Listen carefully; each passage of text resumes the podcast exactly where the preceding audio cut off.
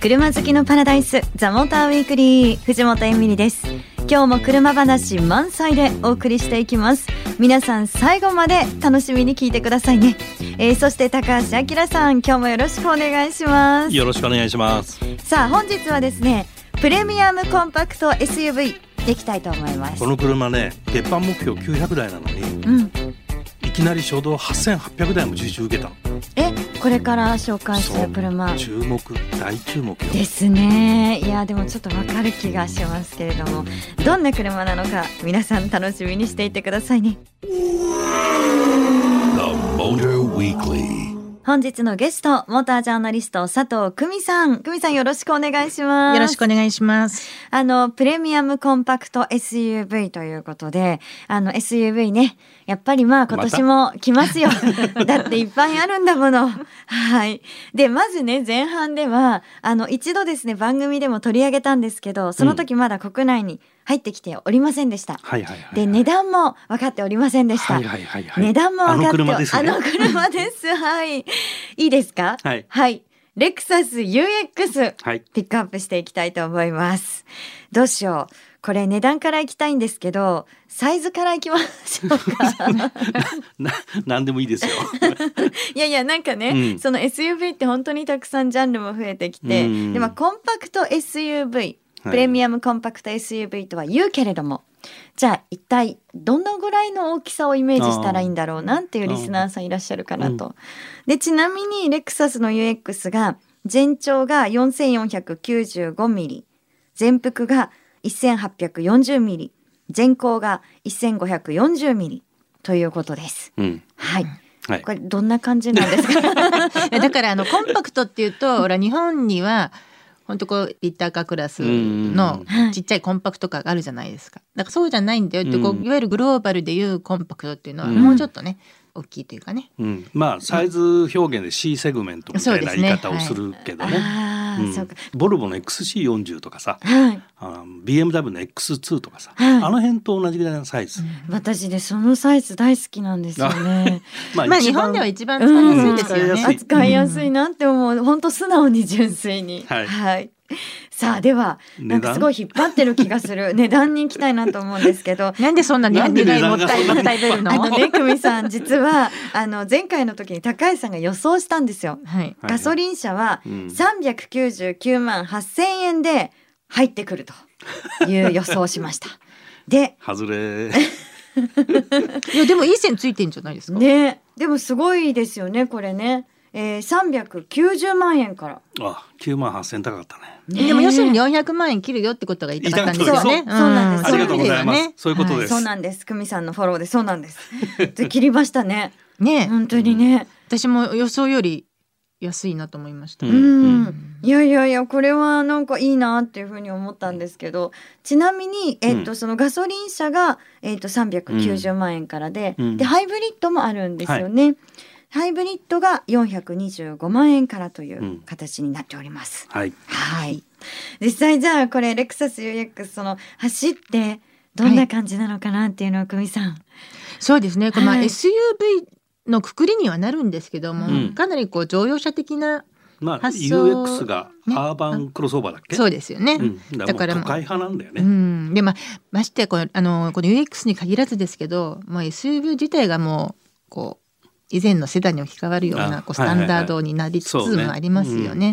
でそういう意味であのアーバンクロスオーバーということで実はこれ開発責任者が女性の過去産地女性の方なんですね。あそうなんですか。なので結構女性目線が入ってるんですね。あへででもパッと見わからないでしょ？だから具体的にどういうところかっていうと、はい、やっぱりその SUV ってさっき見た車が大きかったり背高かったりするじゃないですか、うん、そうすると小柄な女性だと、うん、その乗降性もそうだし、うん、運転席座った時にそのドライビングポジションとかの合わせやすさとか、逆にドライビングポジション合わせたところでその周りのこう装備類へのこう手のリーチだとか前後の、はい、だから女性って、あの総じてあの前の方に座る、ね、前の方になっちゃうじゃないですか。どうしてもこう体格が小さい方前の方に行くじゃないですか、ポジションが、そうするとこうセンターコンソールとかが、ね、後ろ後ろに行っちゃったりとか。例えば極端。そうそうそう後ろにたた例えばの話極論すると、でそういうところでその女性でもちゃんとこうなるほど。あの犠牲にすることなく気持ちよく座れて装備も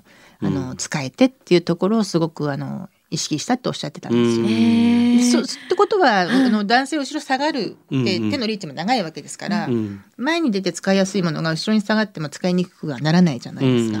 でそういうねいわゆるその見えないところというかで、うん、この女性目線がすごい生かされてる車だなと思いましたね。えー、なんかレクサス UX にこう女性が乗り込んであいいねすごく私でも運転しやすいってなんかねすごいこう、ね、気持ちが高ぶるし、うん、嬉しいなって思いますよね。ヨーロッパ車って、その意外と女性の方がドラポジが合わないって話聞くんですよ。で結局ドイツにしても、だいたいこう平均身長とか体格日本人より大きいじゃないですか。そうするとなんかシートが大きくてね、こう例えばこうお尻からあの、うん、座った時のこう座面の長さとか、そういうところがちょっと長すぎちゃうとか、高さとかでなんかしっくりこないっていう声意外と聞くんですよね。でそういう意味ではう、ん、こうレクサスはね150センチ台の方も乗る前提想定して作られてるなっていうのは感じますよね。うん、あでもそれは嬉しいですよね、ね、絶対ね。私あのなんか160以上あるんですけど、本、当、最初にこう試乗会とかあの行った時に、うん、もうあれですもん SUV であってもこうシュコシュコシュコシュコって上げて、うん、座面調整ね。すごい上げて、はい、それの方がなんか緊緊張してるので、うんうん、なんかね上げちゃうんですよ。でととにかく高くして運転するのが安全だみたいに思ってたことがあるぐらい、うんうん、でも上げた方がアイポイントは高い方が見切りはいいので、うん、確かに安全には安全なんですけど今度そうすると座面が上がるとさっき言ったこう足つきが悪くなって乗降性ねあの、サイドシルでほらふくらはぎのとこすって汚汚れるなの なんなのっていうもね問題が出てくる、そうそうそう。すごいだからねちぐはぐした、うん、思い出がありますもん。それで。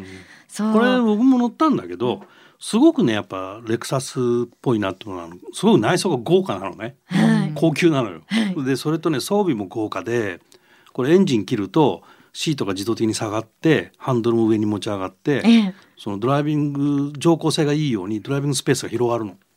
えー、でこの装備って高級車にはあるんだけど、うん。はい、C セグメントで装備してる車は多分レクサスだけだねこれ。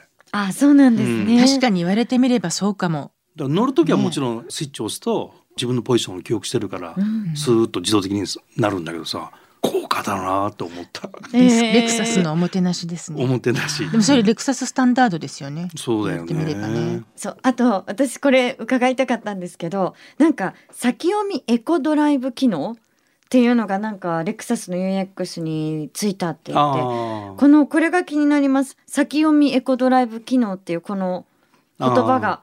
これね、うん、あのハイブリッドの車だけの話なんだけど、はい、要はバッテリーの状態をね意識的にコントロールして燃費を良くしますよっていうものなんだけどそれどういうことかっていうと道案内をナビでやってる時にこの先長い下り坂があります。例えば箱根で短パイク下ってくるとかね。そういうふうな状況になるとこの先は長い下りがあるから快晴がいっぱいできるなってわかるじゃない？でそうなった時に事前にねバッテリーが満充電だと回生せっかくしても充電できないから、もっとバッテリーをいっぱい使って EV 走行しちゃいましょうっていうふうになってバッテリーを消費してるわけ。でそこの長い下り坂になったらその回生を使って十分に充電できますよっていうのを自動的にやってる。えそれってそれは今私下り坂を下るまでは来ましたよ。うん、えっと要するに そこまで来ちゃったらダメじゃない？その手前で。あ手前で。その手前でなんかやたらモーターで走ってるなみたいなさ、はいはい、そういうこと。えー、なんかほらお茶ねお茶があるって、はい、私がじゃあお茶継ぎ継ぎますと「えみちゃん溢れるから先飲んでくれない?」って言う。だから先に飲ませる。でそこから継ぐ。うん。あーなるほど。わかりました、うん、お茶でわかりました。そういうことか。え そのお茶がお茶がその電気だと思ってもらえればすごいことじゃないですか。先に飲んじゃってって。私これもこれ、あのあるだけ全部ついちゃいたいから、でもそうすると溢れちゃうから先にある分飲んでくれない。コップにある分飲んじゃってくれないってだから先読みなんですね。えー、なんでお茶だとわかるんだっていうね。感じだけど。いやついでにさちょっと聞きごめんね。ちょっと聞きたいんだけど、はい、これまあガソリンが2リッター FF で、はい、でハイブリッドの方があの FF と四駆とあるじゃないですか、はいうん、走ってみてその佐藤組的にはどどうなの？どっちがいいの？違い悩ましい、ね、うん。私も公共の電波でこんなこと言ってんのか分かんないけど ハイブリッド嫌いだから もう一昔前まではもうガソリンガソリンって言ってたんだけど、うん、ハイブリッドまあ、その CVT 含めて、うん、どんどん良くはなってますよね、うんうん、その違和感みたいなのが。でそういう意味では悩むところまで来ましたもん。前 は一声でガソリンって言ってたのが。どっちですかな、ね、そうですね。うん、でもややっぱりでもそうは言っても、現実買う人はやっぱり燃費志向の人はハイブリッドってなるでしょうね。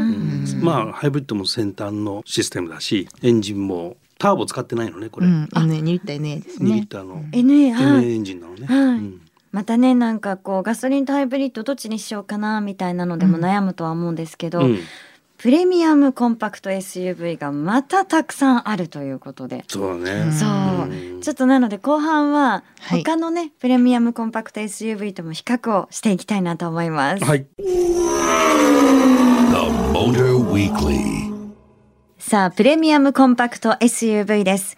本当にですね、たくさんの車がありますけれども、後半も佐藤久美さんよろしくお願いします。はい、よろしくお願いします。もうね、あの、高谷さんね、はい、ザモタイクリで SUV、うん、SUV、SUV っていうね、うん、もういろんなテーマで SUV を取り上げておりますけれども、はい、これプレミアムコンパクト SUV というふうに限定しても、うんいよいよね、うん、何を選んだらいいか分かんなくなってきちゃった。まあ全メーカーラインナップ揃ったってとこだからね。ね そうなんですよ、うん、嬉しいんですけれどもここでちょっとおさらいしたいんですけど、うん、こうどんなこうラインナップが今あるのかなということで、このプレミアムコンパクト SUV だとどうなんですか、はい、えっ、とさっきレクサスの UX がありました。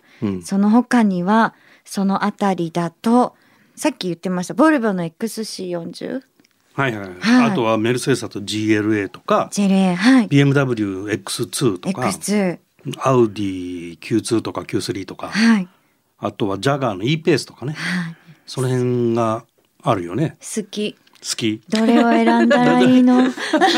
悩んじゃいますね、まあプレミアムモデルだから、そもそもねみんな今言ったの全部プレミアムメーカーでしょ、はい、でそういうメーカーが出してる最も小さい車なんで、エキスがいっぱい入ってますみたいなところなんでね。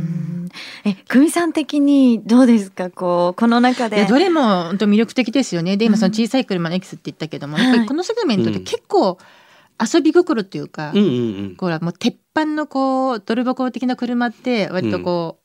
固くいくじゃないですか、はいはいはい、でもこうコンパクト SUV とかって、うん、もちろんそのブランドの,、あのキャラはちゃんと立ってるんだけど、結構冒険したりとか遊び心あったりっていうねボルボの XC4 なんてまさにそうだと思うしね。ねだって6090と明らかに違いますよね、ね、うん、あれはすごいインパクト強かったですね。あと X2 なんかもねその偶数番号の一番ちっちゃいやつでしょ、うん、でこれ結構スポーティーだしまあ僕は見た目がこの中で一番かっこいいなとは思ってるんだけど、うん、まあ個人差あると思うけど でもスポーティーといえば E ペース、うん、E ペース、ね、だから SUV だけど、ね、もうやっぱジャガージャガーって最近あのそのスポーツカーの DNA をすごくこう、はいはいはい、またアピールしてるじゃないですか、うん、だから SUV だけどすごいこうスポーツカー DNA を感じますよね E ペースは。あの E ペースは運転席に座ったら、はい、あこれはもう SUV じゃなくてスポーツカーだって思いましたもん、ね。ですよね。確かに。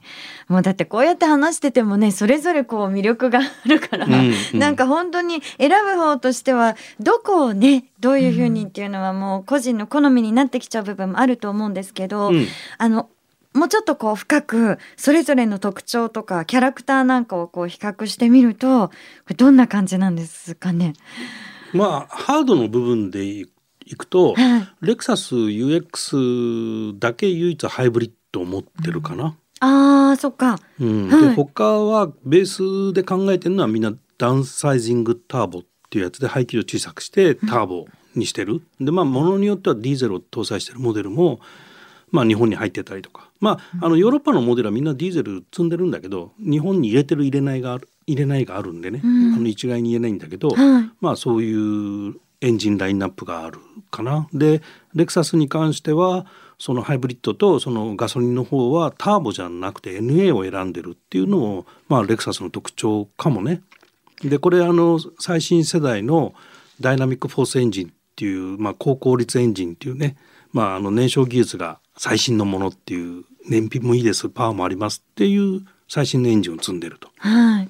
なんかいいですよね。あのトヨタってずっともうそのハイブリッドアピール強かったじゃないですか。はいはいはい、でここ N エンジンの高効率化っていうのもいっぺんちゃんとね出してきて。そうだよね。ね。うん、そっか。Q2 って私びっくりしたんですけど、うん、なんか1リッター？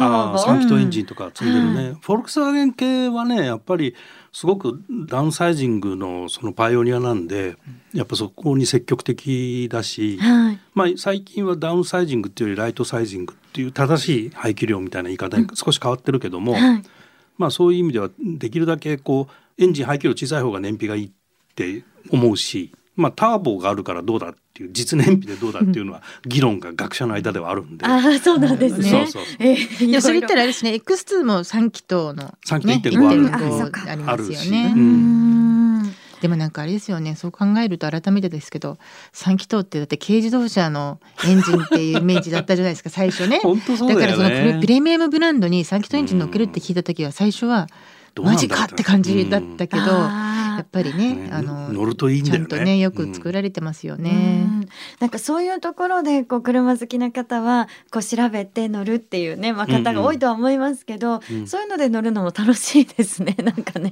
何が一番刺さってるの？私ですか？私はね、そうだな。XC40 の走りと E ペースのインテリアと うんと X2 のあ見た目も好きなんだよな。うんでもあのレクサス X の女性に優しいっていうのポイント高いですしね、そうこれはね難しいですよ。難しいですはい。だから好きなんです。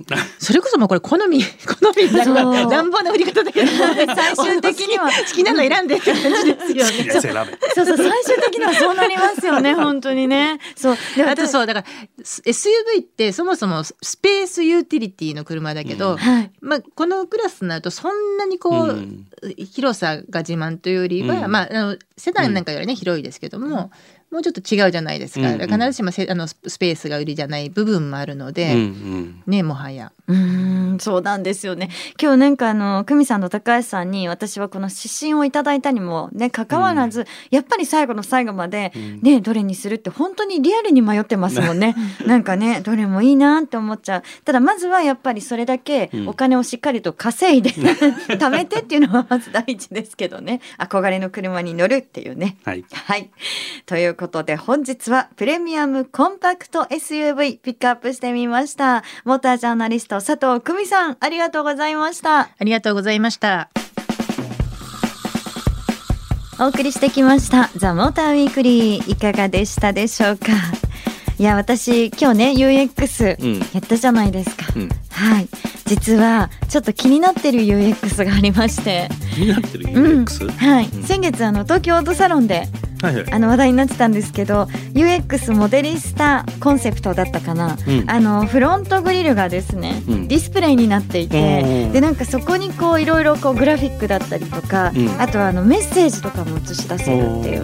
お先にどうぞ。そう。お先にどうぞ。サンキューみたいな、うんうん、もう前から私はこう会話できるっていう車がいいなって、ね。ね、で今ほらあるじゃないですか。あのなんか自分が座ってこう車にこう話しかけると車がその通りに動いてくれるっていうコミュニケーションの車もありますよね。でこれはこう外の人とコミュニケーションができるっていう。なるほど。ね、いよいよコミュニケーションですね高橋さん。なんで笑うの？いやいやいやいや。なんか面白いところに興味持つなと思って。そうですか？でもそれって常日頃から言ってますよね、え。なんでそこ？って言われますよ、ね、なんでそこかな？まあまああのモデルさんですねまあ面白いよね、うん、コンセプトとしてはね。ね、うん、ですよね、うん、まあこれあのまだ今エンジン積んでるからそのラジエーターグリル塞いじゃうんでね、はい、今実用化はあれかもしれないけど EV になれば当然それ可能なんでしょ、はい、で EV 化になるともういろんなものが自由に作れてくるから。あうん、なるほど。だってほら無人の自動運転車とかもそうかそうベースだしね。はい。どんなんだろうね将来はね。でもそう考えるとその EV 化になることによってこういったこうコミュニケーションメッセージなんていうのは本当幅広くね、すごく広がっていくんだろうなまああの常時接続になってくるから、誰とコミュニケーションを取るかっていうところもね、これ歩行者とかそう。そうですけどね。そっか。もう私はなんか常に誰とでもコミュニケーションを取りたいみたいなね ところから来てますけどね。面白い。いやそう車に乗っててなんか会話ができたらいいななんてね私の昔からの夢なんですよね。